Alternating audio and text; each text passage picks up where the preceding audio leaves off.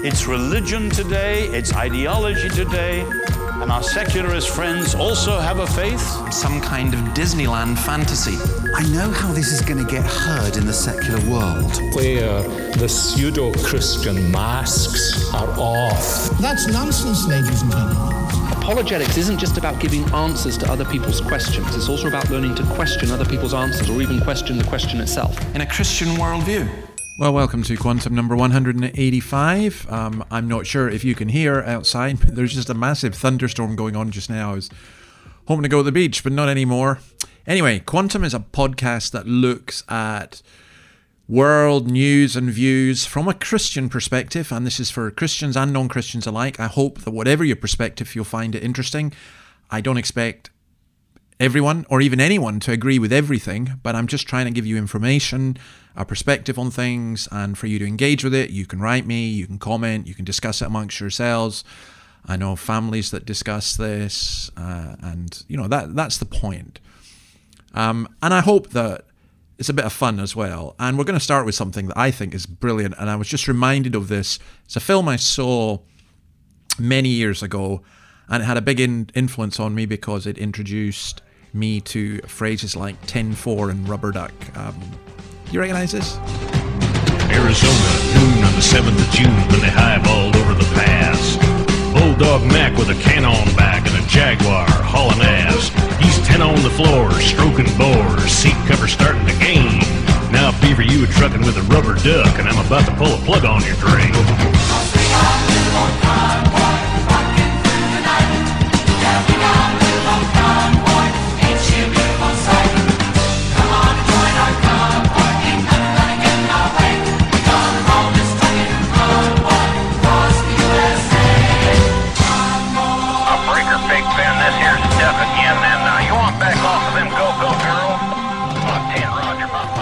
That's from the film Convoy. 1978, Chris Christopherson, Ali McGraw. Um, of course, I'm playing that to comment just a little bit on the Canadian truckers. There are apparently 500 trucks now stuck in Ottawa, too many for the government to remove. Trudeau is talking about sending in the military. I have to say, he's a somewhat horrible character. Am I allowed to say that? He's basically accusing, and the politicians and the political class and the middle classes, to be honest, are accusing him of, or not him, but the truckers of being racist, homophobic, misogynist. Now, I'm sure some are, but the vast majority are not, and apparently up to a million Canadians have cheered them on. And the, the issue here, for those of you who don't know the issue, the issue is that uh, there was a mandate given that truckers who went over to the United States and came back had to be double vaccinated. And 85% of truckers are double vaccinated, but that still leaves 24,000 who could lose their jobs. Now, as I've said before, I'm for vaccines, but I'm opposed to compulsory vaccination. I think it is a basic human right that that doesn't happen. Now, what fascinates me about this as well is that the, role that the media play. And there's someone called Ezra Levant who you, you may not agree with, but sometimes comes up with great information. And I, I thought a thread that he posted on Twitter was really spot on.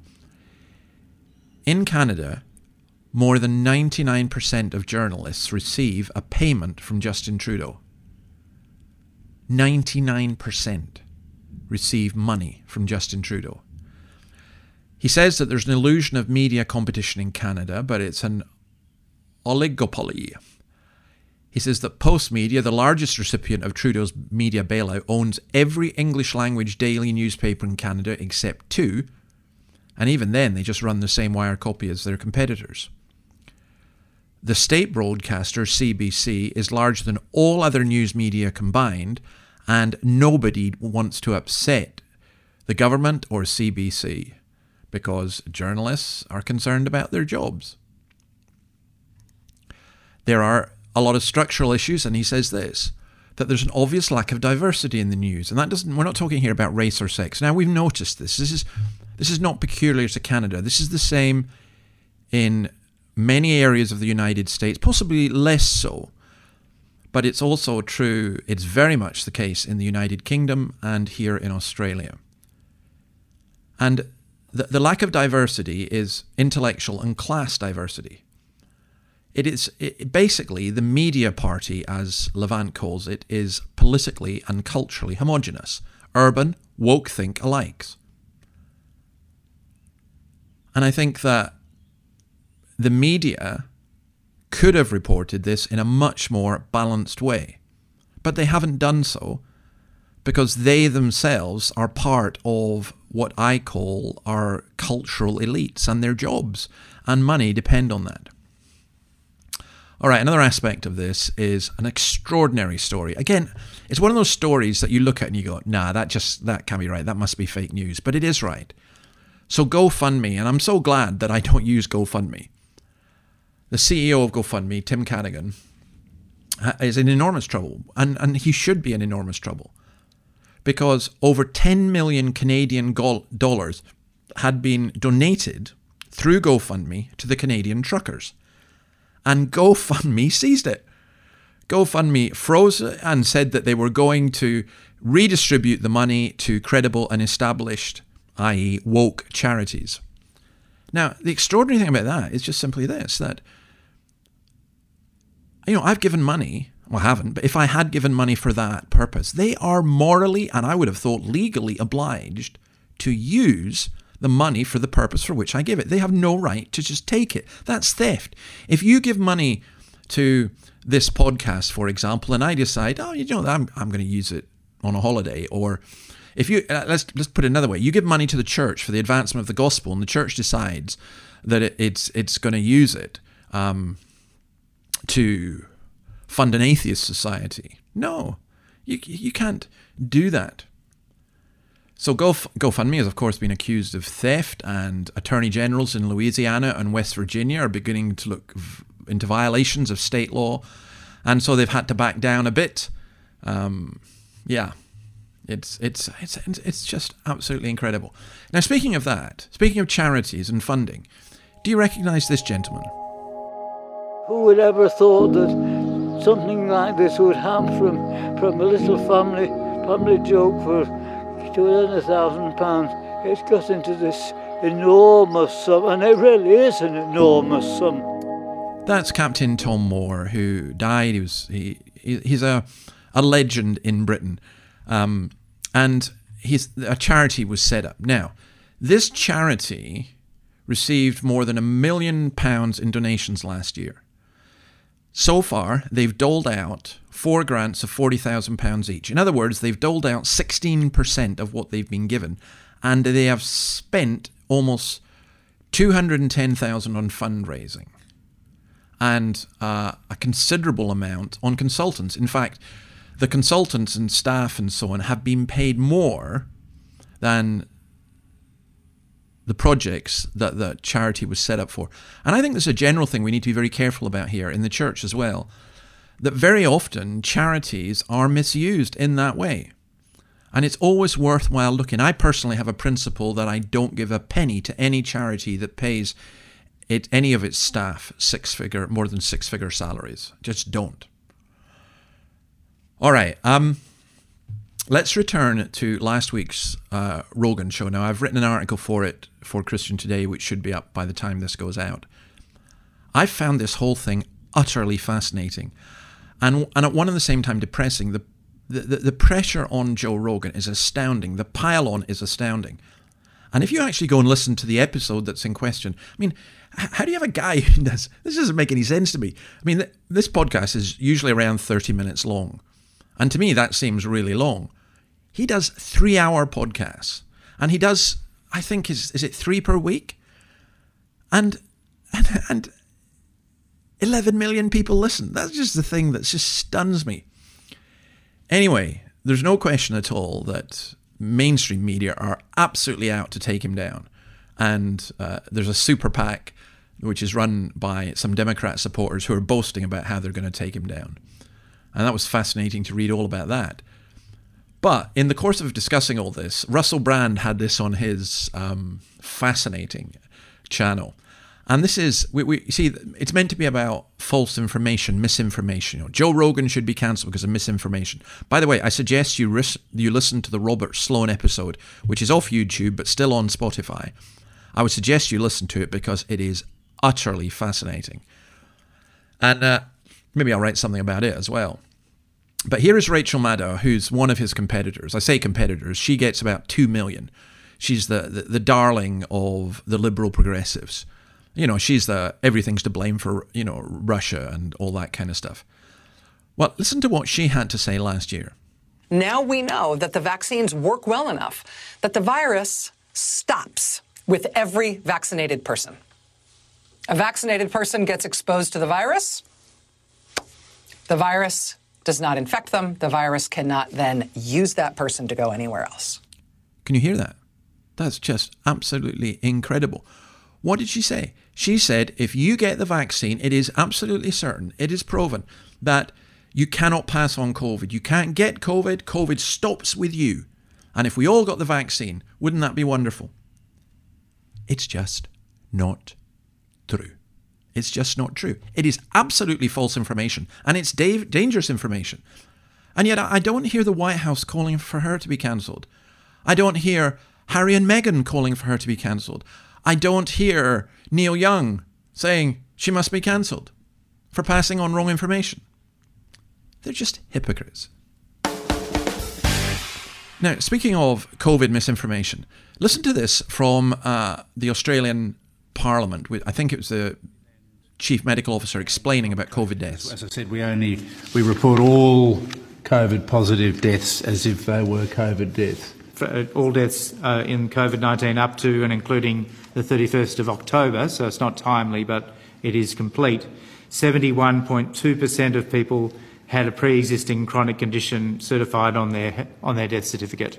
So almost three quarters of people that died up until that point uh, did have a have a chronic disease as as defined. So what, what I can say is the most common comorbidity um, was diabetes, and the second most common was obesity, and heart disease and lung disease, chronic lung disease, were also high on the list. Now that is really important 70, almost 75%, it is almost three quarters of COVID deaths in Australia are of people who have a serious pre existing condition. In other words, probably what they died from.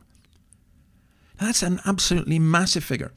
And that's one of the things that really annoys me about the information we get because the mainstream media, ABC, the Australian, and others, I think there's one state in Australia where which doesn't do this, and that's Tasmania. And this happens in the United States, it happens with the BBC. People say so many people died from COVID, they died of COVID, when they died with COVID. And that is phenomenally important because we need to know the cause of death. So you can't go around saying COVID has killed X number of million people if three quarter of three quarters of those are people who died from something else. Now, that's what I call misinformation. But you don't see Facebook, you don't see Twitter, you don't see the self appointed guardians of our society saying, oh, no, no, this is misinformation. You notice what he said diabetes, obesity, and heart disease are big factors. By the way, in COVID, uh, there's a huge change occurring right now. France, Greece, Portugal, the latest European nations reducing restrictions, um, following Sweden, Norway, Denmark, the United Kingdom, Ireland, and the Czech Republic. A lot of them are dr- uh, dropping vaccine passports because they're utterly useless. South Korea is about to scrap its its brilliant, it was at the beginning, test and trace system because they just can't cope. And they're expecting to see up to 170,000 daily infections within a month. You need to grasp COVID is over as a pandemic. It's endemic now. It's a it's an illness like the flu. The vaccines have enormously helped, I think, although there are issues there as well. Anyway, enough of that. Uh, let's have a little bit of music. Hello, how are you? It's so typical of me to talk about myself. I'm sorry. I hope that you're well. Did you ever make it out of that town where nothing ever happened? It's no secret that the both of us are running out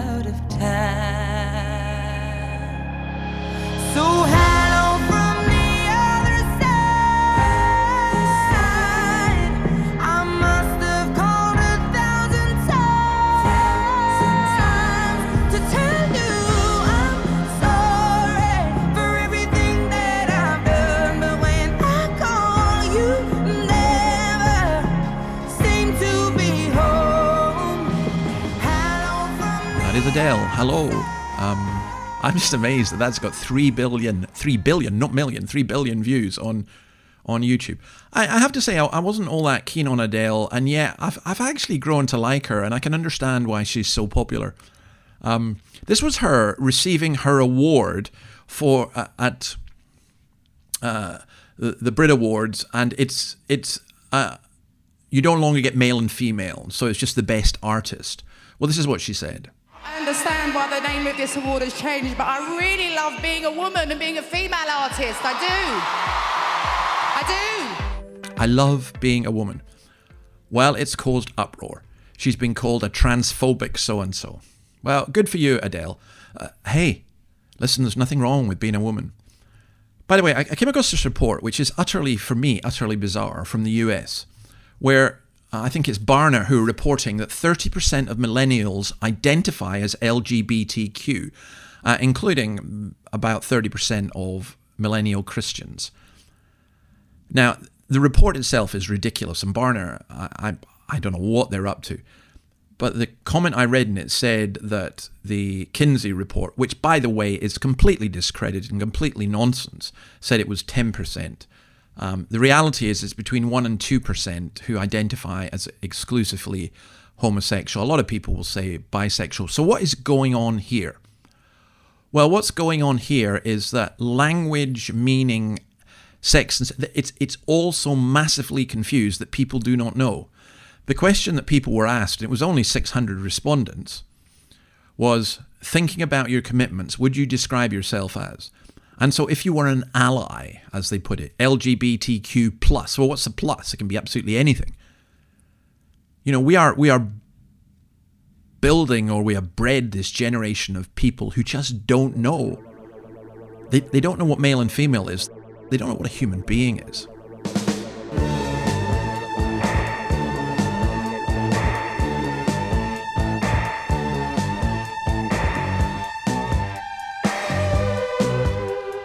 All right, uh, tell you what, I'm, I'm, into old bits of music, as you can guess. Um, this, I mean, Convoy took me back to my youth. This takes me back as well.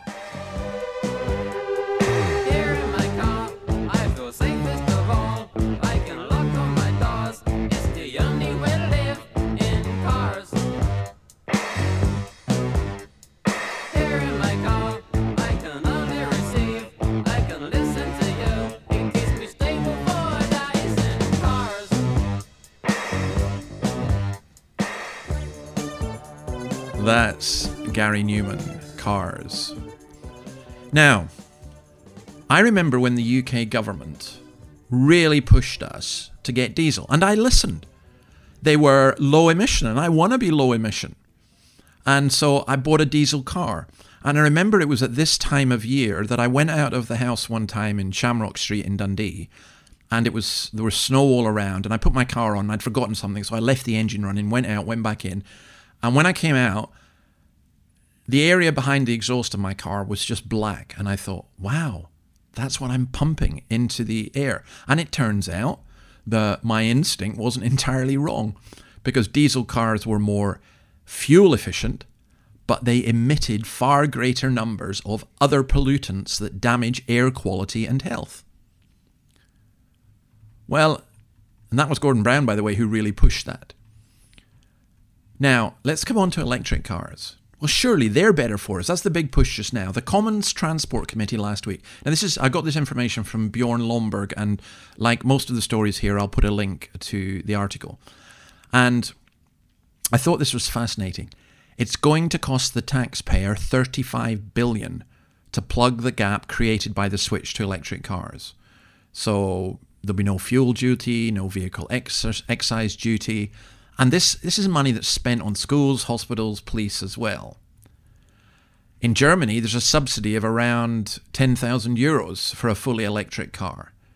Norway pays this phenomenal sum of, uh, I think it's, it's, it's up to 30 or 40,000 pounds per car as a kind of subsidy. And then there's the issue of who's actually buying the cars. A study by the US National Bureau of Economic Research suggests that almost all electric car subsidies go to the wealthiest 20%, for whom the purchase of an extra car is no great sacrifice. 90% of electric car owners also have a fossil fuel vehicle, which they use for longer journeys. In other words, here we are again, and I've said this for so long another middle class subsidy from the taxpayer for the wealthy. It's no wonder they're so keen on it. Now, and even then, it's not going to help with climate change, not really. The International Energy Agency, the IEA, estimates that if every nation achieves their ambitious targets on increasing electric car ownership, it will only reduce CO2 emissions by 235 million tonnes this decade, and according to the UN Climate Panel Standard Model, that reduces global temperatures by about one ten thousandths of a degree Celsius, 0.0001 degree, by the end of the century. Personal cars account for just 7% of global emissions, so we are funding the rich for virtue signaling and we are hammering the poor in terms of, of heat and light and, and taxes and traveling and everything else. Um, yeah, my time's gone very quickly. Uh, let me say just a little bit about the Religious Liberty Bill in Australia. I ask you to pray for that. It is extremely important. Uh, I'll say, say a lot more about it probably next week. Suffice it to say that the government here are in a complete mess about it. The church itself seems very confused. There are some very good communicators on this, not least my friend Steve McAlpine, who I recommend you read on it. But we'll come back to it. But one of the reasons we need this, it is a bill to go against. Um, it's not a bill, as the ABC keep reporting, allowing religions to discriminate. It's a bill to prevent us being discriminated against. And in case you wonder why we need it, listen to this from a church in Perth, Australia. So, you know, I've gone to uh, evening mass, uh, 5:45. Um, sort of not unusual. Um, just after the gospel, so about halfway through, um, a policeman walks in, straight in up the front, in, in front of the altar. Yeah. I mean, off off the sanctuary, but off the altar, halted proceedings. Um, yeah, the priest must to be tell the pretty crowd. surprised. Yeah, yeah, I think so. Okay, and then I mean, everyone was pretty surprised, pretty confronting. Yeah. So what did he say? Um, we said to everyone, you know, there's there's a there's a report that people aren't wearing masks, um, and I can see here that there are some people not wearing masks. If you're not going to wear a mask, you need to leave. Without any mention of exemptions or anything, one of the parishioners pointed out to him, "What about exemptions?" Um, and he said, "Oh, oh yeah, okay. Um, I'll have to see them." And proceeded to check three or four, you know, parishioners' exemptions, and then left. I- I'm amazed by this. I mean, what did the gen- what was the So general am I. what was the general reaction there? Well, it's just really confronting, to be honest. I mean, you you get a you get a mass to to worship God. You know, the how the police come and you know stop, stop this. What? Anyway, it's it's. I can't believe So it. everyone's everyone's sort of pretty stunned, I suppose. That was unbelievable. Police came in. Now they wouldn't go into, shall I dare I say it, a Labour Party meeting. They came into a mass. They came into a church and they just stopped it and interrupted it. They didn't even know what the law was. Okay, there there is a certain madness, but sometimes the madness can be quite funny. Listen to this. This is this is how I, you know, I'm, I'm talking about the elites, the woke progressive elites in Canada and in the UK and, and in America and here in Australia. Well, here's a version from Australia on the drum. Listen to this. Mate, I'm, I'm just normal white bread, white bread toast. Um, I don't know that all politicians have that lack of understanding of what workers look like in this country. I think the comment about bread was really in, the the white bread was really interesting. Who eats uh, white bread in this country? Anglo men. Um, I come from a working class background. We had brown bread because we were healthy. I think that it shows a, a deep lack of understanding as to who works. I just, I, again, I thought that was spoof. Working class people don't eat white bread. It's only Anglo men. It's only white men who eat white bread. Oh dear! And this is a woman for whom Anthony Albanese. I mean, this see, this is what they do here in in, in the Australian press and, and, and on the ABC especially. They'll attack Scott Morrison. You're responsible right now. They're saying to him, "You're responsible for misogyny and women being attacked." You know, they're making him personally responsible for it, and they attack and attack and attack, and then they say, "Well, who is Anthony Albanese?" Well, apparently he's a man who doesn't eat white bread. Sorry. Uh, Scott Morrison doesn't listen to people. Why? Because he doesn't eat white bread. This woman had uh, Anthony Albanese, the opposition leader, as uh, as her uh, best man at, the, at their wedding. Oh dear me. Sorry, I, I again another old song. I have to play this. So I'd go home, switch the kitchen light on, put the grill on, slip a slice under, and have toast. A little piece of toast. Because there's so much to choose from. There's brown bread, white bread, all sorts of wholemeal bread. It comes in funny packages with writing on the side, but it doesn't matter which one you have, because cut the crust off, have it with marmalade or butter, cheese, tomatoes, beans, banana, or chocolate if you're strange, it doesn't really matter. Oh no, it all goes with toast. A little piece of toast. I'm gonna think about it some. Ah, toast. Uh, and I also have to play this. Uh, there was a soap opera that I listened to for a while back in Scotland for 20 minutes every lunchtime because it was wallpaper for the mind. Um, a bit like Adele, really. No, I should. Sorry, I shouldn't say that. Adele's much more serious. Uh, it was this. Do you recognise this tune? Neighbors, everybody needs good neighbors. Just a friendly wave each morning helps to make a better day. Neighbors need to get to know each other. Next door is only a footstep away.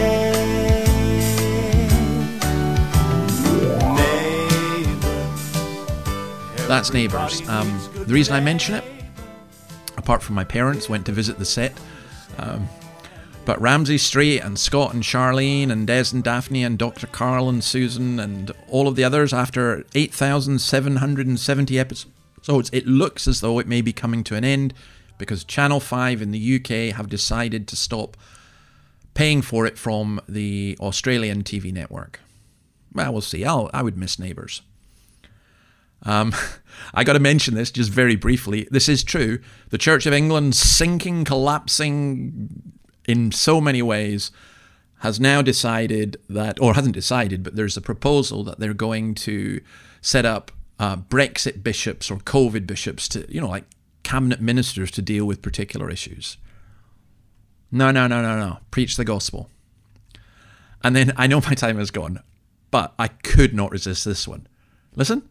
Five, four, three, two, one, go.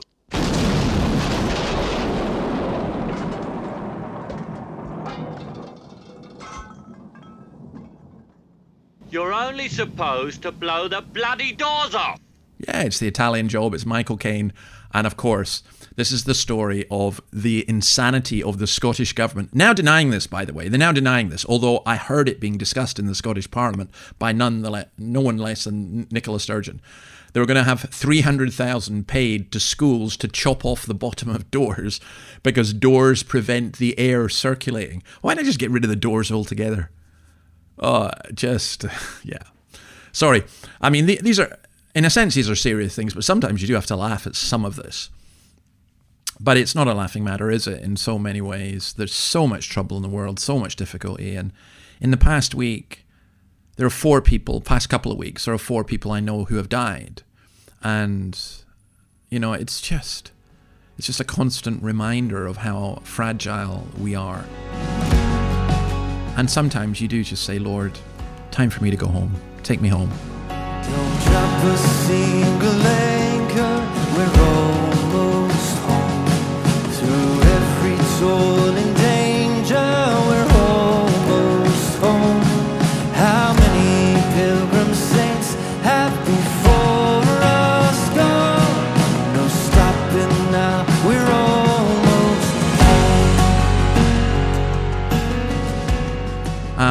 The Lord probably still has a work for me to do here yet, and I thank you for supporting uh, the this particular part of it. Uh, please continue to do so through the Podbean fundraiser. I'm going to leave you with Shane and Shane's Almost Home, which is absolutely beautiful.